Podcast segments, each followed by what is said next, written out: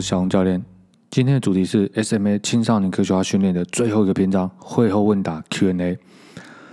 呃，马上开始吧。啊，快熊慢。那时候与会的有位老师呢，就问：现在很多高中生毕业后就加入职棒，讲师们对这件事情是赞成还是反对呢？以及你们有什么看法？我来说说我的看法好了。呃，我自己的看法呢是赞成。哦，就如果你已经符合职棒的需求跟标准。那我会建议，就是如果可以的话，哦，当然一些法规啊等等什么的，哦，只要你符合条件，那你就加入职棒吧，哦，所以我是投赞成票，哦，呃，至于有人会问说，哎，你怎么判断他有没有 qualify，哦，有没有符合资格？其实很简单嘛，就是球团愿意选他，哦，这是很重要的一个简单的指标嘛，哦，但是引申出来的问题就是呢。呃，很多高中生就加入职棒之后，他们往往会有一些适应不良，或者是一些受伤伤率的一个提高，然后最终就呃离开了这个棒球的领域。哦，他可能过去大家都认为他很有天赋，但是他最后却没有打出来，哦，所以才会有这样的疑问了哈。就是说，嗯，那我们觉得怎么样？所以说我虽然是赞成哦，因为原因其实很简单嘛，哦，因为当然大家都知道运动哦，就是身体健康哦，丰富生活，但很现实的事情是，如果你有天分，可以透过这样运动。那当做工作的来源，其实会有一笔不错的收入，对吧？而且运动员生命其实非常短暂哦，所以假如你在高中毕业的时候，你就可以已经加入职棒，那我觉得你就加入哦。那当然对你的生活啊等等，当然会有很大的帮助嘛。不过我要说的但是的部分就是说，青少年他终究不是成年人，所以也许他球速或者是他的控球等等，已经达到了职业的门槛，但他的身体就不够 strong，我们讲不够，可能不够强健了哦。他负负荷压力能力没有那么好，那我就会建议球团站在呃培育自己的王牌投手，或者是自己的呃超级打击者的这样的思维，甚至是站在国家的角度去思考培育国家未来的精英运动员。那我会建议他有一个克制化、专属于他的一些体能课表跟一些训练的规划，在。呃，他身体还不是这么成熟的情况下，我们因他做一些疲劳上的管理跟训练结构上的一个调整哦，可以尽可能的去降低他受伤的风险。而且，呃，打直棒哦，或者是打很多职业运动，很重要，除了战技术这些之外啊，哦，还有一个就是他已经来到了一个非常现实的赛场，所以在他的心理层面哦，也会遇到很多的问题。然后再就是加入职业端哦，呃，生活呃训练等等相对变得自由。你必须要有自我管理的这些能力哦，跟你过去可能在国高中里面教练一切都帮你安排好，是有很大截然的不同哦。所以说，如果这些事情他都没有办法克服，也没有人教育他哦，当然教育他不是我们的责任哦。就是说，你已经到了职业球团，呃，当然很多这些事情你也可以说，呃，他自己要想办法处理。可我们说，假如今天有呃一个比较理想的做法，就是说。可以的话，我们可以针对，哎，我们也知道他有很不错的潜质哦，或者是一些天赋，我们有看见，所以我们才会把他选进来。那是不是我们可以做一些更详尽的安排哦，然后协助他成长哦，然后成长的更顺遂一点哦？那这件事情其实，在呃美国的棒球协会哦，他们有一个叫 American Development Model，就是一个长期哦，针对他们的精英运动员的一个培育计划。那其实。会把这个图贴出来给大家看的原因，就是因为他们其实会针对他不同的年龄层，包含像是训练啊、比赛啊，或者是日呃一周几天啊等等哦，他们都有做一个详细的比例跟配置还有规划。而且如果大家有兴趣啊，可以点进去他们的网址看看，它的内容真的非常非常的多元哦。他们是先有一个伟大的抱负，就是他们要做一个科学为基础的手册跟指引哦。包含了像是教练科学啊、激励与体能啊、神经肌肉控制、生物力学等等，甚至到伤害预防啊、跟运动心理，还有受伤后的临床照顾，他们都有提供多元的、多元化的一个标准哦。那其实他们最大最大的目标就是两件事情：第一个是要让有天赋的选手呢被最大化的发掘出来；那另外一个就是让喜欢棒球运动的人呢，可以透过棒球运动提高他们健康的生活水平。哦，那他们这件事情其实不是一个乌托邦的概念，他们还同时与职业运动 MLB 的专家们讨论哦，然后建立一个 One Life 一个一生哦这么长的一个单位哦，去培育的这样的脉络，让基础的棒球技巧啊、打球的快乐可以被培养，那进阶的能力呢，则会选择在适当的时机介入。那其实他们这样的做法，就可以让球员啊、家长或者是球队的经营者，甚至粉丝，甚至到授课的这些讲师哦。这些不同身份的人去思考如何让美国的棒球更好哦，所以他们其实也是持赞成票了哦。我觉得就是从这样的观点呢，也给大家一点信心，就是说，我觉得只要你符合。职业运动的这些身体能力啊，等等哦，或者是技术战术的能力，那提早进到职业赛场也没什么不好哦。只是说，呃，如果你要很单纯的去考量这件事情的话，呃，可能还有一些配套措施，它会做得更有呃圆满啊，完美啊。好了，Question Two，假设我们没有心跳表那些，或是没办法买昂贵的仪器，但我们想要监控的话，除了老师介绍内容，我们还可以做什么呢？呃，蛮常被问这样的问题的。嗯，我这边先举一个例子，用昂贵的仪器监控有没有必要性？有，有它的必要性，但一定要吗？呃，不一定要看阶段哦。我们就这样讲好了。如果你今天呃常常讲心脏不舒服，你去看医生的时候，医生应该就会用听诊器啊，帮你听一听，然后问诊嘛，对不对？哦，所以可能听诊器就比较便宜，对吧？他不可能你随便就说说哪里怪怪的，然后他就全部把你推去照核磁共振啊，或是做一些很复杂的高精密的检查吧，对吧？哦，所以说你说这些高精密的检查很贵啊，这仪器很贵，甚至花费检查一次的费用也很贵，但有没有必要每次都做也不一定哦，对吧？哦，所以其实他们同样的概念啊，我们平常可以做的事情也是蛮多的。我们举一个呃耐力的例子来看好了，呃，比较熟悉我的朋友们可能都知道，就是我耐力基本上就我都是用阶梯式的负荷去找有氧无氧阈值嘛，因为我自己就是在呃训练的时候，我就蛮喜欢知道说，哎，跑多少速度。哦，然后跑多少时间？我的身体呢是用有氧能量在代谢，然后多多久以上？哦，多少速度以上是用无氧？哦，等等，就是我对于这种事情，我觉得蛮在乎的，而且想要很精准嘛，哦，有点吹毛求疵吧，哦。但是呢，如果我们从呃像这篇零五年的研究，它就是在讲针对呃一千五百公尺跟三千公尺哦，他们在能量比例的消耗配置上的比百分比啊。所以其实我们可以看到，三千公尺的这样的一个最大努力的测验呢，呃，有氧的能量呢，将近使用了百分之九十三左右，那无氧只剩下将近百分之七到八之间。所以其实呢，透过一个最大努力的三千公尺测试，我们基本上就可以找到，呃，这群选手运动员的有氧能力水平大概在什么位置，就是他有氧的，呃，我们讲，想设有氧是一个能量枪嘛，哦，那这个能量枪打了多少能量出来，让他完成三千公尺的测试，哦。所以，我们透过像这样的研究呢，就可以知道说，诶，我拿到了这样数据，它代表的意义是什么？可能你做的测验跟我做的测验是不一样的，可是你只要能够拿到像这样的逻辑的概念呢，你就可以做一个简单的测试啊。像三千公尺的执行就很简单，就是码表带着。纸笔带着，然后数圈数好，好，基本上选手就可以很顺利的完成测试，而且还是可以团队哦，就是不一定只能一次测一个人。像有些测试，我就觉得不太推荐团队使用，因为它用起来实在有点麻烦。哦，就是它像有些手机的 App，它可以测一些呃速度啊、跳跃力等等，但是它那个调整实在非常耗时，所以我个人就不推荐。如果你是个人运动员，我觉得没问题；但如果是团队呢，它会 delay 你整个受测的时间啊。那受测没有效率这件事情是我蛮在乎的，我觉得必须要提升它受测效率，因为你如果当过运动员，你就知道你整个时间耗在那里，其实非常非常的呃，让你非常不耐的哦。那回过头来讲，就是说监测的内容是什么？像比如说速度啊、力量啊、啊耐力啊、协调啊这些哦，就是。看教练想要看的东西是什么，那我们可以找到替代式的方法。那你说这样做都没有问题吗？一定会有问题。就像回到我刚刚说的，就是心脏不舒服去检查的概念。所以，假如你训练训练，透过这样的一个基本的监控，你已经做到一个瓶颈的时候，这个时候再介入比较高精密的仪器的介入，方便你去找到更新的问题。那这个时候呢，有可能你又可以再回到你原本监控的体系里面，慢慢去找，因为你已经找到问题了嘛。那你就继续练，继续练。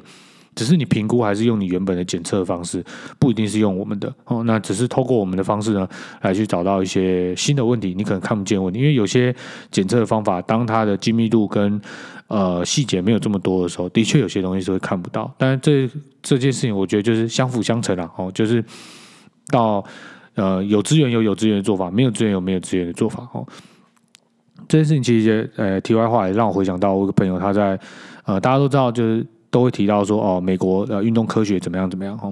但因为我那朋友他就在美国呃打篮球，然后他自己也玩美式足球，哦然后他就说，哎，其实像美国地大物博，真的每个地方都这么运动科学吗？其实也不是。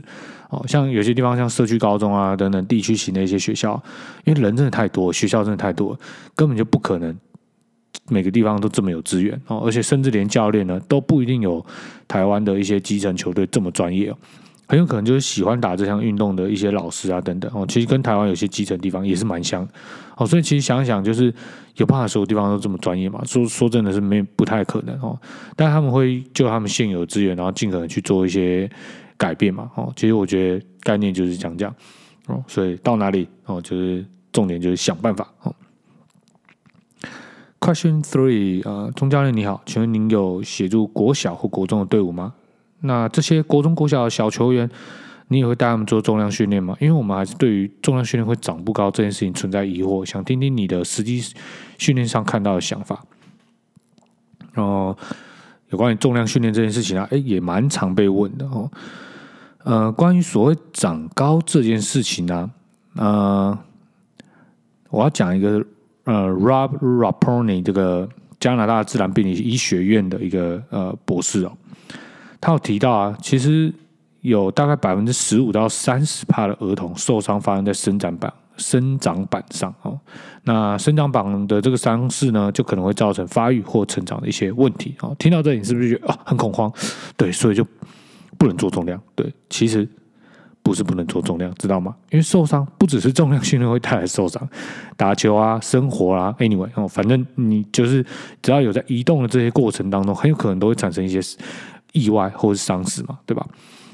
真正科学告诉了我们什么？就是重量训练它可以增加骨头的强度啊，再来呢降低骨折的一个风险跟发生率啊，预防相关的运动伤害，跟提升学生或者是选手本身的自信心跟对于健身的一个兴趣啊，这个是科学告诉我们的。所以你说我本身会不会带？国中小选手的小球员做重量训练，我会啊。但重量训练我们要稍微定义一下，就是说，你拿着一点五公斤的哑铃做深蹲，它算不算重量训练？其实它也算啊。跟一般我们想象中可能在你的脑海里的画面，就是可能背个六十公斤、一百公斤、一百二十公斤做深蹲，它也是重量训练啊。哦，所以真正的重点，我觉得不在于做不做重量训练这件事情，真正的重点是。你有没有用安全的技术跟指引协助这些国小、国中的小朋友进行重量训练？然后第二件事情很重要，就是你有没有真的把他们当做国中、国小的小朋友？呃，给予他们适合的强度跟适合的量，然后让他们来做训练。我觉得这件事情是比较重要的哦。所以说，呃，给不给他们做重量训练，我自己是很推荐的，而且我带的队我都基本上会让他们带，只要他们的设备啊，或者是时间、空间是。符合需求的哦，有最重要就安全嘛哦，我们也不太希望做重量附近有一些什么铁啊，然后会露出来啊，或者是像有一些厂房，他们是放在厂房的旁边，然后我就希望要尽开尽量的避开一些什么钢筋啊什么等等，我就危险嘛哦。然后大家对于重量训练会长不高这件事情是没有任何的证据哦，就是说它会长不高，但是呢也没有任何证据说做重量训练会。呃，就是会让它长高，或者让它长不高，就这两方面证据都是没有的哦。那很多人都会说啊，可我看很多那种举重选手啊，他都说矮矮矮的哦，他们说被压的啊，哇，你看那个都变得很短这样。我说，就是那那换句话讲嘛，是不是打篮球的人最后都长很高？其实也没有嘛，对不对？哦，你们想一下那个逻辑问题，是因为他很高，所以他被找来打篮球，不是因为他打篮球所以他长很高哦。那举重的概念也是一样嘛，哈，不是所有的举重选手都很矮，但是呢，通常有时候教就跟教人家选材一样嘛，然后就跟一样打篮球也不是所有的球员都很高，对吧？也不是每个都两百啊，哦，他们有位置的差别嘛，因为每个人功用不同嘛，对不对？那。像举重选手这种概念也是一样，不是选所有的选手都这么矮啊，都耳根的都这么高啊，哈。但是通常选材的时候，我们会想要找那种，哎，就是它的整个力学结构上是比较省力的啊。比如说它不用把重量位移拉到这么高啊，然后它的力臂也比较短啊，然后它是整个骨头啊，然后肌肉的结构啊是比较粗壮的哦。这种它就可以像一个铁桶一样负荷负荷那个重量哦。那我觉得这件事情就是。教练在选材上的一个看法哦，所以我觉得因果关系不要把它弄倒了，这样才不会呃让自己对于重量训练这件事情增加这么多的恐惧哦。Question four，讲师，你刚好提到练该练的，不练不该练的。那你训练的内容是怎么决定呢？你怎么知道你练的内容是该练的还是不该练的？或者是该练的要练多少？哦，这个问题也很常被人家问。这概念呢，呃，先讲一下哦，就是有点像是说，你今天问医生说，哎，你怎么知道我生了什么病？然后你怎么知道这个病要怎么治？要吃什么药？然后休息多久？然后如果没效的话，要做什么事情？是不是有点难回答？哦，就是说专业的事情交给专业来。哦，人家常常讲，闪开，让专业来。没有开玩笑啊！我要回答这个问题呢，其实想要给大家一个很重要的概念，就是所谓的训练模组化。哦，就是我们在培育竞技体能教练的这个过程当中，我们会学非常非常多的专业啊。对我来讲，很重要的一个概念就是呢，你不是因为你觉得哦，他这样练可能会变好。哦，这个单元可能他做会有效，所以我就让他练。不，其实不是哦，在我们培育的过程当中，所谓的训练模组化的概念，就是这些很多很多过去科学家研究或者是教练实物上训练的一些内容，都会被逻辑而且数据的方式呈现下来，就记录下来。那它其实对我们很大的帮助。我们都会先知道说。人类这个群体啊，哦，在统计上的一个概念哦，他这样子做啊，比如说练 A，它的结果是 A prime 啊，你练 B，它的结果是 B prime 哦，然后它的生理结构跟机制原因是什么？为什么它会从 A 变成 A prime？它里面一定生理有一些改变嘛，对吧？所以他练的那个内容跟那个量。其实，在呃，大家可能有点难以想象，但是运动科学在近六十年啊的这些研究，其实是非常非常蓬勃。你在网络上可以找到非常非常多的资料。所以，比如说你讲速度，呃，我们会有一个模组化的内容哦，就像我常讲的，好，比如说。三乘三乘三十公尺，那为什么是跑三十公尺？这当然大家一定有做过很多研究，就是说啊，跑十公尺有没有效啊？啊，跑二十有没有效啊？啊，跑三十有没有效啊？那在四十嘞、五十嘞，还是六十嘞？那一百会不会更好嘞？哦，就是会类似像这样的实验。那那另外一个实验就是什么？